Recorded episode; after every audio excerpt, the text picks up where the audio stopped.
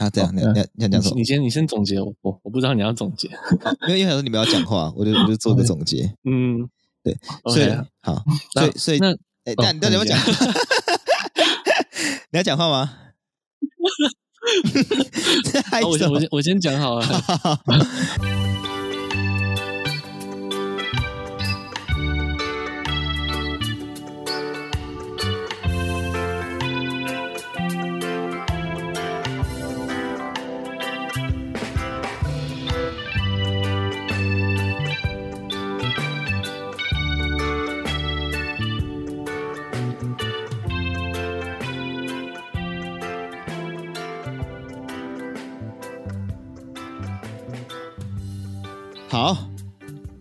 呃，对了，我刚刚有点，其实我有点想要，想要让我的情绪再再满一点，觉得我不知道啊，算了算了算了算了算了，自然就好，自然就好。没有，要讲要讲笑话给你听吗？不用不用不用不用，我好像有笑话。你有笑话吗？我我我想想一下。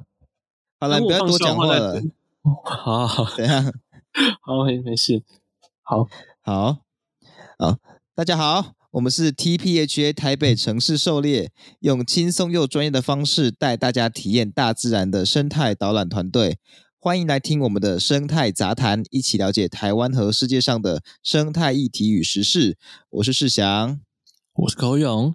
好，那欢迎大家又来听我们的节目。那今天一开始呢，一样是进入我们的短新闻的环节。那第一则短新闻呢，是灭绝了一百四十年的鸟类被再度发现了。前阵子呢，有一群鸟类学家在新几内亚东南方的一个岛叫弗格森岛，他们终于再次发现了一种已经一百四十年都没有记录的鸟类。那这整个鸟类的名字叫做黑枕雉鸽，黑是黑色的黑，枕是枕头的枕，雉是呃，这要怎么讲？地质的质嘛。哦，地质的质，然后鸽是鸽子的鸽。那这种鸟呢，自从一八八二年被发表之后，就再也没有被记录过。那如果记得我们之前讲过长臂猿跟袋狼的新闻的话，就会知道要证实一个物种灭绝这件事，其实是没有固定标准，而且是有点主观的。毕竟不管怎么样，我们都很难证实说这个世界上已经完全没有某个物种了。那尤其如果他们住的地方很难到达、很难调查的话，那就更是这样。那有一些人呢，就很致力于要去寻找那些可能大部分人都认为已经灭绝的物种。那这次的发现就要归功于这些坚持不懈的研究人员。嗯，没错。那其实，在台湾呢，就有一个大家很熟知的相关案例，这就是最后一只台湾云豹在野外呢，呃，它的记录是出现在一九八三年。但是他在二零一三年的时候被宣告灭绝。那二零一三年的灭绝，很多人是不太服气的。他们就是说，呃，他到现在都还是会看到很多人在网络上说，呃，台湾民报其实还没灭绝啊，一定还有啊，一定还有。呃，很多人会相信说，一定还有很多族群还未被发现。但其实宣告野外灭绝，就跟宣告物种。再次被发现，一样是非常严谨的事情。就是整个台湾云豹野外灭绝的证实行动，它前前后后其实花了十三年的时间。哦，我记得，嗯、有超过十位台湾和美国的学者呢，他们带头进行了全台湾的地毯式的搜查和设置陷阱和相机这样。其中森林系吧，台大森林系的其中一个老师，他也参与其中。然后我们在山上实习的时候，跟我们讲了很多台湾云豹呃调查的一些相关的故事这样子。他们其实真的就是做这种地毯式的搜查，很辛苦。那经过十三年这么久的时间，他们才敢去宣布说台湾云豹野外灭绝。那大家也不用想说一定是你们爬的不够深山什么的。其实台湾云豹一直以来有记录啊。还有呢，它现在东南亚地区，它云豹真的野外生存的地方，并不是我们想的一样，在什么深山、高山、陡峭的山地这样子。云豹它其实是非常适应比较中低海拔的，所以其实中低海拔都开发成这样了，它的野外灭绝，其实你可以大概略知一二它的那个原因。然后呢，呃，其实，在二零一八年呢，本来有一个还让人有点小小振奋的事情，但是我们都存疑啊，就是二零一八年有人宣称在阿朗伊古道看到云豹奔跑，然后我记得各大媒体都有报道，所以新闻闹得很大，就会觉得二零一三年的事情是不是要被推翻了？我们就很振奋，然后可以想见说，就是这个物种在这边发现会多让人觉得兴奋啊什么的。不过这个事情后来也被证实，看到的应该是流浪狗或放羊犬之类的，它并不是云豹。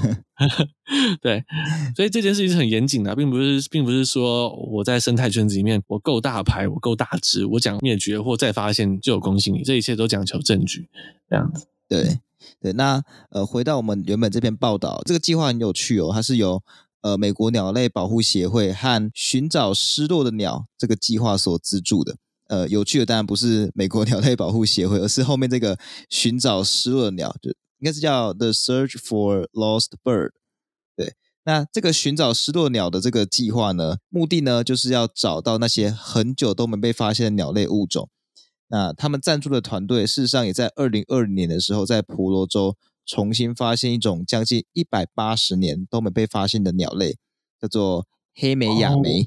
对，那呃，其实我就觉得，就是致力于就是去做这些九十趴以上的人都失败收场的事情，就这些人真的就超级强的，就是有一种东西超过一百年都没有人在发现，那直观来讲就会觉得说。那我要找到的几率应该很低吧？我不会是那个天选之人，可是他们就是靠自己的努力，重新再发现那些很久都没被发现的东西。那我们也期望他就是他们能继续找到那些我们本来就呃认为已经灭绝的物种，这样子。好，那我们进到下一则短新闻。下一则短新闻呢是十一月十五号的时候，美国俄亥俄州一家皮草养殖场的水貂被不明人士放出。那这边说这个水貂呢，就是我们最常听到貂皮大衣所使用的动物。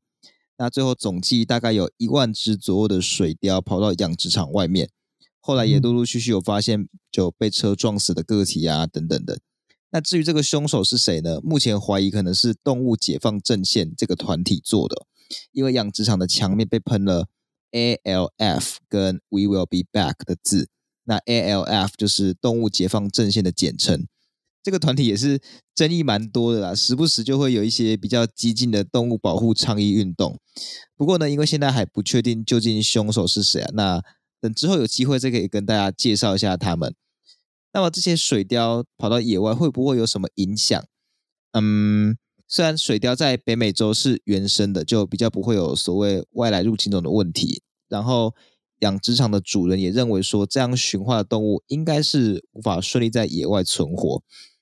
但是呢，就是在自然界当中最不缺的就是规则外的意外，这样，所以还是得再注意看看。嗯、对，也其实其实这样的心态在台湾也不少，就是这种心态，关于呃自由和解放动物这件事情，我，很多人都会觉得说，我有啊、呃，我自己养猫养狗的时候也是。他们也会坚持要放养，让他们在外面趴趴走啊，就是呃，平常就开着门，让他们可以出去和回家，就觉得说这样才是自由。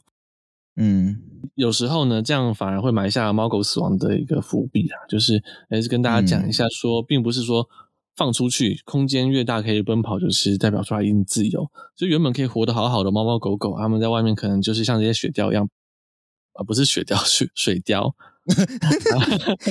还还还是雪茄。不是是 水家嘛？不是，好，就这样在外面被车撞到啊！当然也可能你去看这些猫狗会遇到的问题，也可以去反推这些已经被驯化的水貂，他们会遇到什么问题？像是这些猫狗除了被车撞到会吃到有毒的食物啊，然后打架之后伤口感染之类的。那那身为饲主的人，在这些事情发生的当下都不在猫和狗的身边，其实蛮不负责任的。那、嗯、有时候有些人会想说啊，我的狗啊。就是中大型犬，它就需要运动啊，怎么办啊？这很简单啊，你就每天带它出去散步、跑步啊。啊，如果你太忙办不到怎么办？那、嗯、就不要养，就不要养啊。其实 就不要养啊。对对，这个是买下去了，养下去，就是要就是要考虑到这一点。这样。好，那下一则短新闻呢？哦，今天短新闻蛮多的，还有两则短新闻。Wow、下一则短新闻呢，是一个新技术的开发，大家应该有听过捕鱼的器具。常常会误捕到很多非目标的海呃海生动物嘛，像是什么我我想要捕，比方说鳕鱼啊，或者鮪鱼啊，然后就进来一堆什么鲨鱼啊、红鱼啊什么之类的。这些误捕的鱼类呢，我们叫它混货，就是混进来的。那这些海生动物呢，可能它们本身数量很稀少，那渔民呢就也不想要捕到它们，但就是因为他们使用的器具是没有针对性的。所以就会就捕到。那两方都不想要这样的状况。那这个问题呢，其实就有点像是我们前几集所提到的非精准陷阱所造成的问题哦。那我们今天想要讲的这个新闻，它是对鲨鱼放出脉冲来减少捕捞到不想捕的鲨鱼的一个技术。他们参照一种叫做电驱鲨器，电是电器的电，驱是驱赶驱，鲨鲨鱼的鲨，器就是器具的器。这个东西呢，它本来是提供给一些冲浪客或是潜水员身上装备的。它可以避免鲨鱼攻击。它的原理呢，是瞄准像鲨鱼或红鱼这类软骨鱼类，它们身上有一个特殊的器官，叫做劳。干，我觉得这个有点点错，叫做劳伦氏弧腹。那这个器官呢，它可以帮助软骨鱼去感应电场，它们就多一个感知器官这样子。那电驱杀器呢，会放出超出这些软骨鱼它们所能承受的电场强度，让它们感到很难受。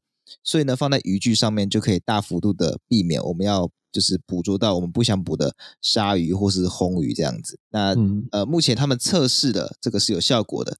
那要真的实际拿来运用的话，他们预计是在二零二四年可以开始投入，所以就可以期待一下。那最后一则短新闻呢，是我们的本土新闻，不过可惜不是一件好的新闻哦。在十一月十九号呢，有山友举报发现有人带狗。登到合欢山上，还扎营，还生火，而且生火的木材还是使用在合欢山上的高山杜鹃。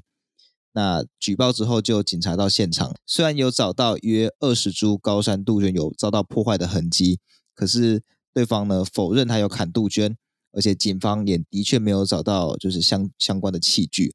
不过呢，带狗进到国家公园，在国家公园内扎营，甚至生火这几件事。都是违法的，尤其是不能带宠物进国家公园这件事情，可能很多人不知道。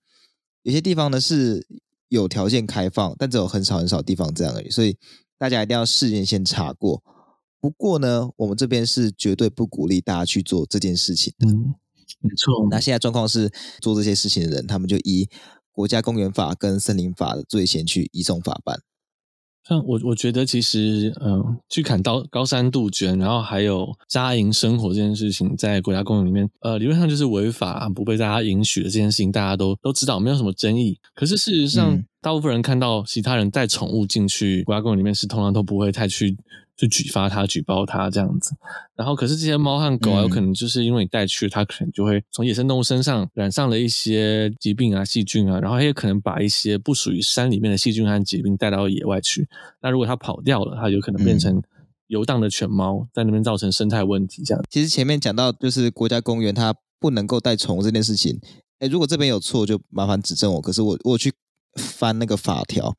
法条内部其实并没有明确的讲说不能带宠物进去，可是它额外有一点，就是还要遵守国家公园的其他相关规定，就是国各个国家公园自己定的规定。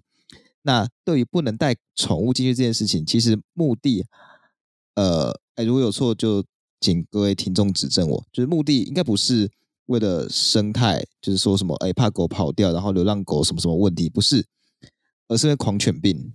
对，所以单就说，哎，不要带狗进国家公园这件事情，我知道，就是关于呃猫狗啊，这个有超级无敌霹雳多，就是争议跟两方对立什么什么之类，我今天都没有讨论这些东西。嗯，重点是，就一个饲主的角度而言，你应该不会希望自己的狗生病吧？所以就这件事情，就狗的这个健康着想，还是就不要把狗带进去，不要找一堆借口什么之类的。对。嗯，OK，好，那终于短新闻结束了，那接下来进到我们这次的正式的新闻环节。第一则新闻呢，哎，其实我觉得当初讨论这个时候，我有点害怕，就是怕会呵呵怕会掀起什么奇怪的争议。不过我们觉得还是得要跟大家讲，就是如果大家如果大家有踊跃的回复的话，不管是好的还是坏的，我们都很开心，因为目前的回复人比较少。嗯，OK。这个新闻就是关于团团过世了。那我们不是要讨论他怎么过世的，而是在过世之后出现了要如何处理团团遗体的这个争议哦。那我猜这个新闻应该是没有人不知道，大家都知道，所以这边就简单介绍就好了。简单来说呢，就是台北市立动物园有一只猫熊叫做团团，那这是中国以前送给台湾的。那前阵子它死掉了。嗯，那之后呢，这个遗体要如何处理，就陷入了变成两派。第一派呢，就是想要制作成标本；那第二派呢，就是要入土为安。那这两派意见，哎，其实还有第三派，就是算是分支，就是有些中国人民说应该要落叶归根，就是送送回去吗？回到故土之类的。不过这个这个比较不算是台湾内部两派的这个这个呃争争辩内容，所以先不管它，嗯、就是大概可以分成两派。这两派意见呢，就掀起了很大的讨论。对，不过说真的，大猫熊它在动物园啊，我不知道大家有没有去过，它有个专门的 那个猫熊馆。对，很大一个。那之前只有两只，只有团团跟圆圆。那我们可以想见的是，目前动物园本身，动物园本身都是走学术经营、教育导向的路线。所以团团、圆圆还有圆仔跟那个谁，元宝，元宝，他们作为 超谈记者的名字，他们作为台北市动物园的第一批呃熊猫的样本，其实很珍贵。那理论上会被做成标本，发挥它的科学与教育意义。那最后呢，虽然大大家其实不用特别再去吵了，因为园方已经决策也是确定会制作标本了，这样。但我们还是会帮大家去厘清说方做这个决策的意义，这样子。嗯。对，那我稍微讲一下，就是关于这个标本派啊，标本派大多是属于专家学者这边哦。那它概念大概就是说，刚刚孔勇讲到，就是说，哎，标本是有它的教育意义的。再来就是能够让民众去记得团团，就是可能过去美好的回忆什么的。那安葬派呢，大多是站在民众这边，主要的意见呢，大概就是觉得说，啊，团团都死掉了。啊，尸体还要变成标本，很可怜呐、啊。回归自然才是对动物最好的、啊。那当然，我这边非常非常简化，因为就是没有那么多时间跟大家细讲两边的这个意见。但这个也是我们最想聊的，也就是争议当中最大的主题，就是关于标本的意义这件事情。对，然后其实说说真的，你们记得那个大象林旺，它也被做成标本放在那个园区内这样子。嗯我记得他就没有那么多争议，可能是因为熊猫太可爱了，就是这次就有争议。那、啊、可是我我其实后来也有看那个有人留言就讲说，哎，我也不我都不知道大象灵光也被做成标本了，我觉得这个也很不应该。真的哦，哇，有人这样讲，已经很久了。那个人他好吧，他可能没有去那个那个馆看，没有发了。大致对，对，嗯，好，那标本呢？它依据它的用途和目的，可以有很多种形式的，其实。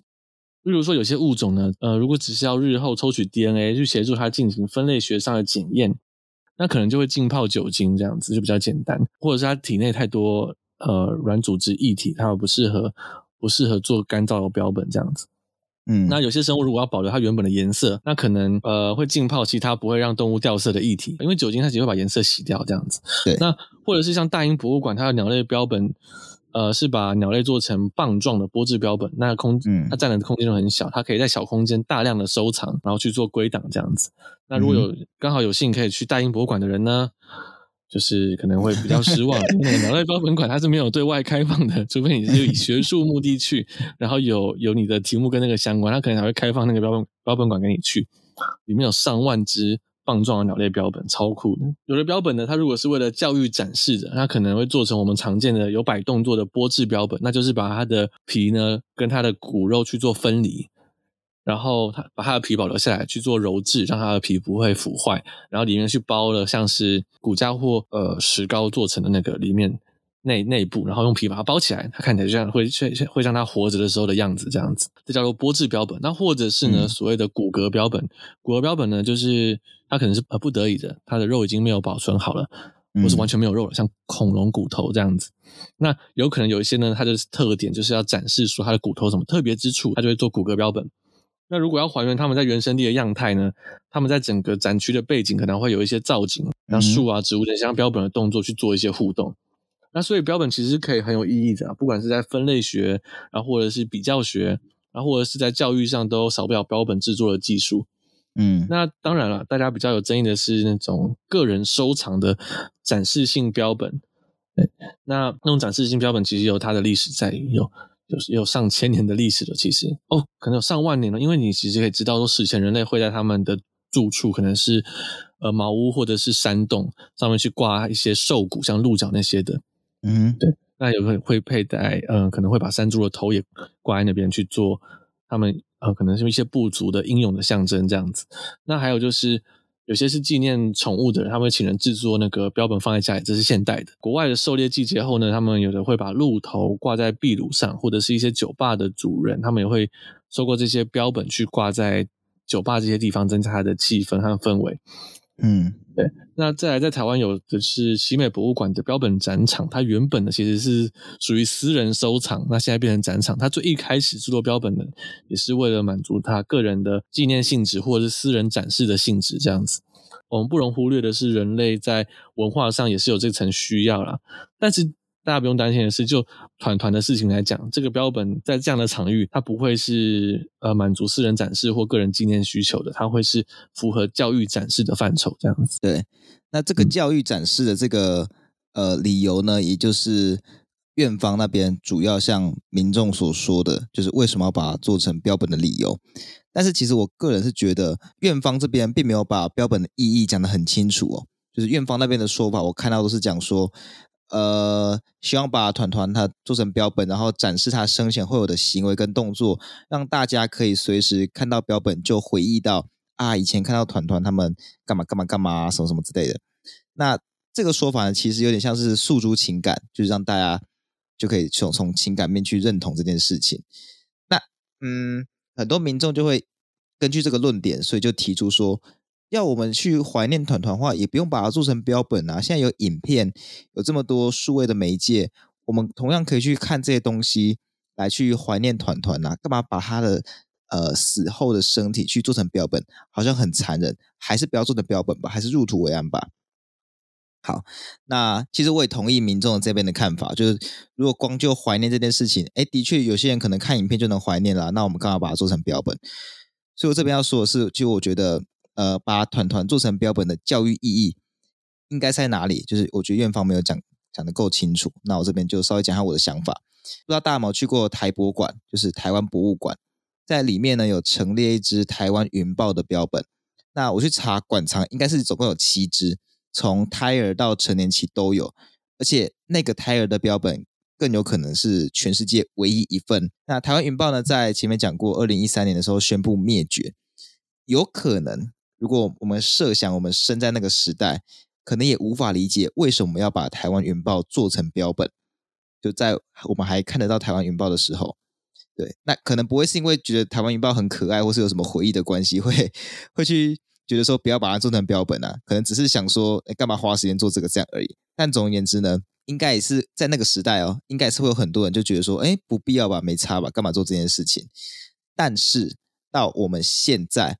我们想要了解，或者想要看台湾云豹，就必须幸亏当初有人有先见之明，把标本留下来，我们才有机会看到，就是台湾云豹在那边。嗯，我当然我觉得这件事见仁见智，可是我有一次我去过台博馆，然后亲眼看到台湾云豹的标本的那个那个时候，跟看影片或看照片的感觉，我个人觉得是完全不一样的。对那我觉得这就是标本可以给我带来的冲击这件事情。对，那同理呢，呃，把熊猫做成标本这件事啊，呃，我也把想，我也讲熊猫，Oh my God，关系它就是熊猫吧？熊猫比较顺，它那个重音的落点比较容易讲下去，那个句子，我感觉。猫熊很卡，讲起来。好，把大毛熊做成标本这件事情呢，在现在而言。要说什么教育啊，跟回忆啊，什么之类的，大家可能都无法，就可能会有点无法理解。毕竟大家现在都还看得到大大猫熊，但是有没有可能二十年、三十年、五十年之后，大猫熊就灭绝了？哎，这不是不可能哦。就是虽然说大家很很努力的保育它，而且大毛熊其实它本身的确是有作为旗舰种的功能，中国一定会很努力的保护它。可是大毛熊本身是在繁殖上的效率是非常非常低的。也是非常难照顾的，所以这不是不可能的哦。那又或者是说，哎，中国就因为某些原因就没有给台湾了，台湾再也看不到了，这都有可能。到那个时候，在那个时代背景下，现在的小朋友，他们二三十、五十年后，或是还没出生这些人，他们是年轻人，他们那时候已经变成十八、十九、二十、三十几岁，他们想要看大毛熊，这时候也就只有标本可以看了。那个看到标本时候。对于这个生命的尊重跟想要了解这个生命的那个感觉，绝对不是看影片跟看照片可以去比较的。那如果说你就觉得说，哎啊，我就觉得看影片就可以啊，但其实这个论点还是不成立，因为如果是认为看影片或看照片就能够感受那些教育意义、教育目的的人，这些人根本就不会去动物园或是博物馆，就网络上什么都把它看到。你要看什么一百四十年都没被发现的灭绝鸟类，你网络上也看得到啊，影片就看得到了啊。那你就不是这些标本教育想要服务的客群。其实我觉得我们开这个节目啊，我们一定会讲到要怎么去思考说，哦，呃，我们人类要怎么去对待动物这件事情。我个人认为呢，就是呃，不管你的立场是怎么样，当我们在思考如何对待动物的时候，必须意识到三件事情。第一，就是我们在想我们要如何对待动物这件事情本身就是非常非常主观的。大家可以自己思考一下，就是你对待你家里养的猫狗啊，假设有养。你对待蚊子，你对待水沟里的鱼，对待海里的海龟，对待你的家人、你的国小同学、你的朋友，有可能都是一模一样的方式吗？我我相信一定是完全不一样的。面对蚊子，你可能想要就把它打死；而面对家里的猫跟狗，你可能会想要就是疼爱。那有没有可能呃，也很讨厌家里的猫跟狗？其实也有可能吧，就是有可能就有人养猫狗，就是会虐猫虐狗啊，也是有可能。所以不一定说。呃，你养东西就一定会疼惜它，所以因人而异。那有没有可能你想要打自己的家人？其实也不是不可能吧。就是有些人可能家里状况就很不好啊，每个人个性也不一样啊。有可能家人对你就是不好啊，你可能就不喜欢他们了。那有人生活在幸福美满的家庭，你喜欢你的家人啊。所以人对人之间的也不一样。那水沟里的鱼呢？有人可能根本就不知道水沟里有鱼。所以我们每一个个体在看待自己以外的任何生物。本来就超级无敌主观，超级无敌不同的，所以不管你认为我们该如何对待其他动物，都不要觉得跟自己不一样的人就该死，很没脑，很烂。那对我而言呢，我也不是什么圣人啊。面对跟我提出相反意见的时候，尤其是他很极端，情绪很饱满，而且是呃很朴实的在。跟你讲话的时候，心里总还是会冒出就是很多情绪。什么什么叫很朴实？哦，我就是说，就是很朴实，就很不会沟通的人。就比方说，呃，呃，通通，等一下，等一下，等下，那很很朴实是很不会沟通的意思。对对，这这这也太婉转了吧？哎，那不就跟那个跟那个陈肯帅一样？你要陈肯帅吗？陈肯帅就是我，我觉得你。也不是不帅，你是诚恳帅，那就是不帅，不是 我我的我的意思，比就比方说，就每个人的沟通能力本来就不一样。比方说，就你你跟对方讲话的时候，就尽量不要去负面表列嘛，就不要你想讲什么，不要一直去批评对方，哦、那对方可能就可以更舒服的去听你想讲什么嘛，就等等的。哦，对诚恳帅，对，大家学起来，以后没有帅跟丑。只有帅跟诚恳帅这样，以后面对就很不会沟通，你就说，哎、欸，我我觉得你跟我讲话的时候，你蛮朴实。那我的意思是说，就是面对像这样子的人在跟我沟通的时候，嗯、我心里还是会冒出很不爽的情绪啊，就一定会被勾起来。嗯、可是我觉得，一定的，我就会告诉自己说，嗯、好，我是一个很主观的人，对方也是一个很主观的人。那对方那个主观的意见背后想法逻辑是什么？好，比方说，我我讲一个比较有争议的话题，就是关于流浪猫狗这件事情。那有人会去喂食流浪猫、流浪猫狗，但是却不去养它们，让他们在野外继续跑。那他们觉得自己很有爱心。这件事情，我我先说我不认同这个行为，可是我能不能够理解为什么有人会做这件事情？是，其实我我可以理解。对，我可以理解，那不代表我一定要认同他的行为，但是我可以理解，我可以理解，就是这个世界上的确会有人能够做这样的事情，有人认为这样的事情自己这样做是他可以接受的，我可以懂。不过我还是很不认同他这样的行为，就是我可以接受这件事情，听起来好像好像有点互斥，不过这两个事情是可以同时我都可以接受的这样子。对，那嗯，如果我认同这个背后逻辑。假设我们在沟通的话，不管对方讲出什么很很离谱的话，就如果我今天不是想要跟他吵架的话，就我也可以去平息心中那种激起的那种愤怒情绪，这样子。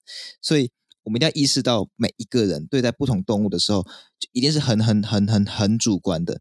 所以你，你不管想要跟对方讨论什么，都不要觉得对方是白痴。第二件事情是，就我我们自己本身我们在想要去觉得说别人的想法不对之前，我们到底有没有一套如何对待生命的一个有系统的标准？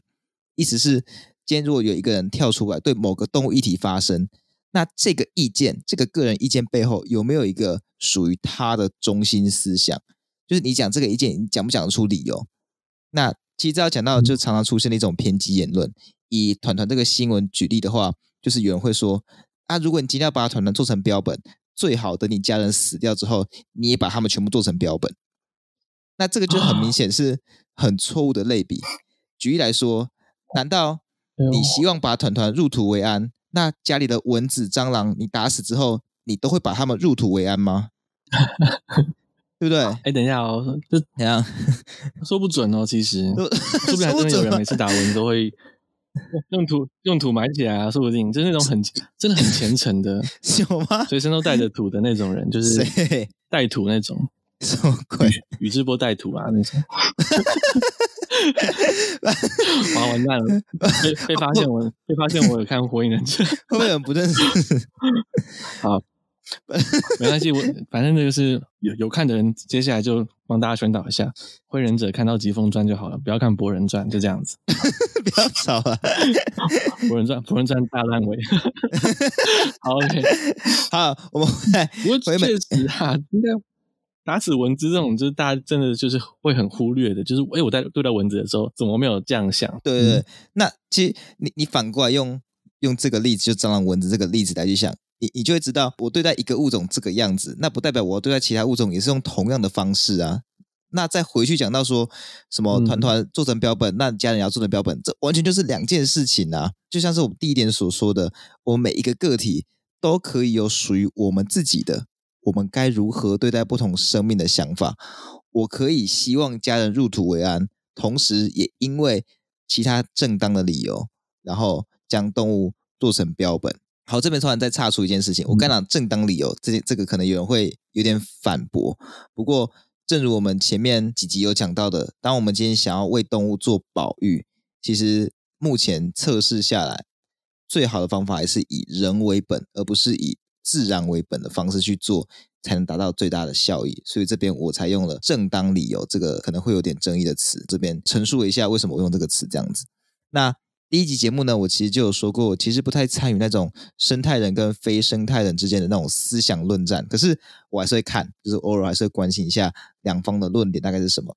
那我就觉得很多人的反对理由都只是感情用事啊，并不是说不能发表情绪言论了。不管要做任何事情，都是个人选择。问题是我们不能单就情感来解决现实问题，所以决策面呢，我们还是得要回归理性的部分，就是大家常常说的尊重专业。对，嗯，那。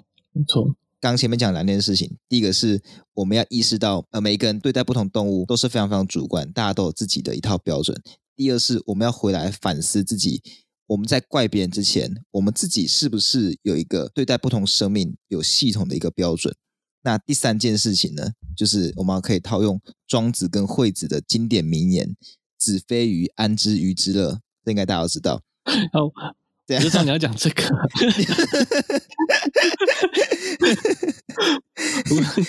对对对，这个对，这个确实是对，对，就是我们永远都无法真正了解另一个物种到底在想什么。虽然说，呃，以我们的角度都会认为说，哎，专家的意见是相对于非专业的人的意见还要更可靠。但假设我们都先不管这件事情，我们先退。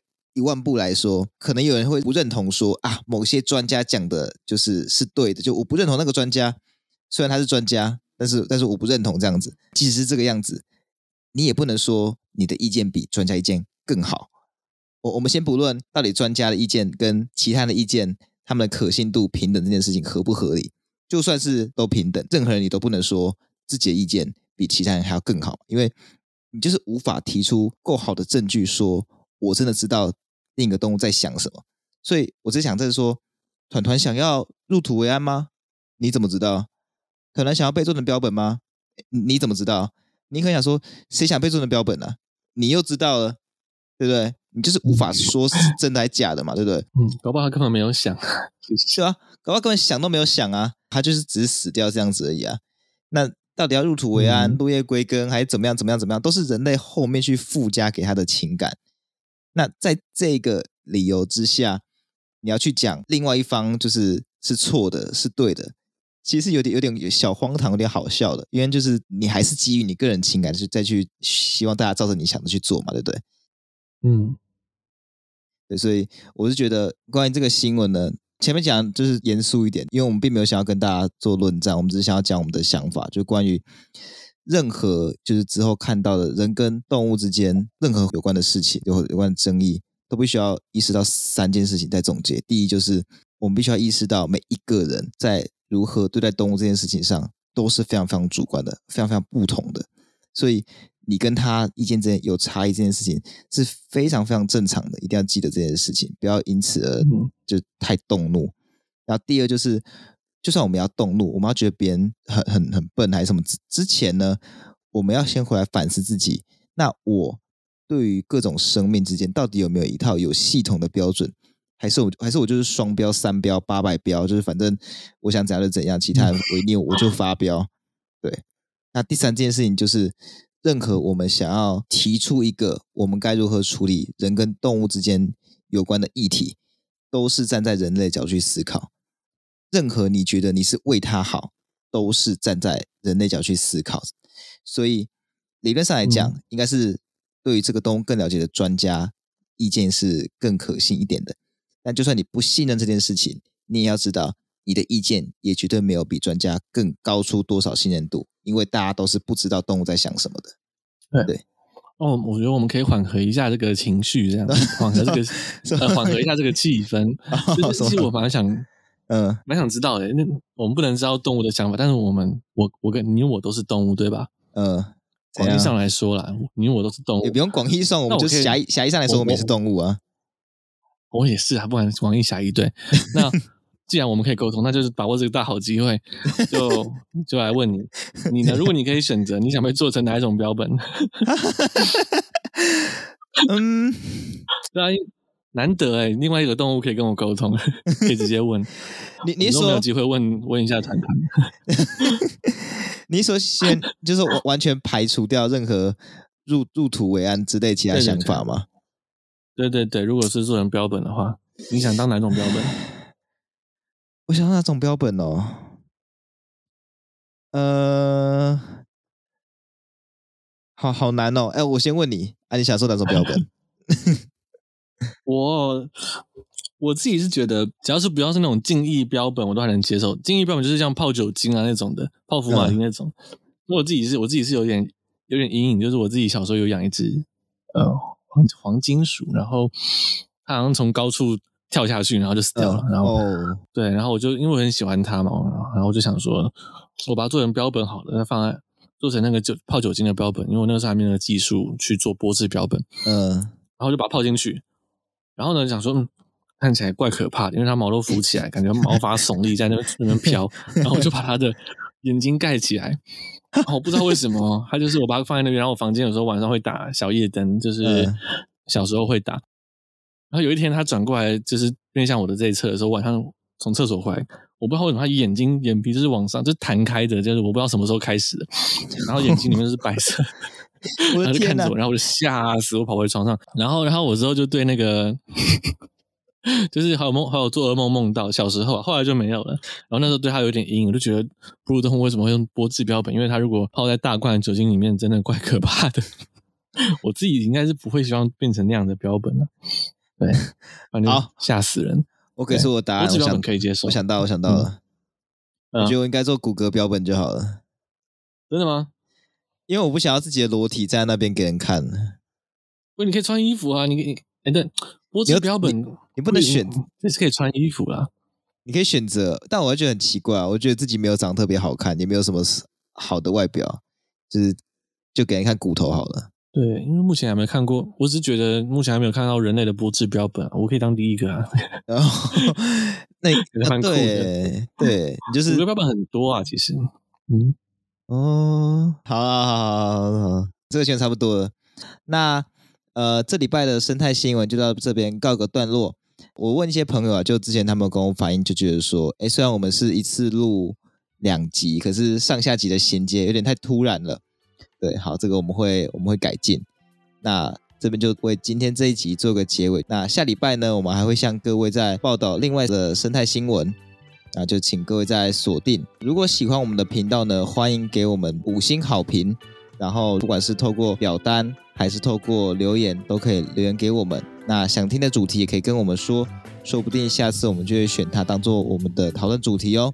如果想要去野外看看各种不同动物的话，也欢迎到 Acupass 或是 FB 粉专搜寻 TBHA 台北城市狩猎，可以跟我们讨论到底你们想去哪里看什么动物，我们都很好瞧的。今天这集就到这边告个段落，大家拜拜，拜拜。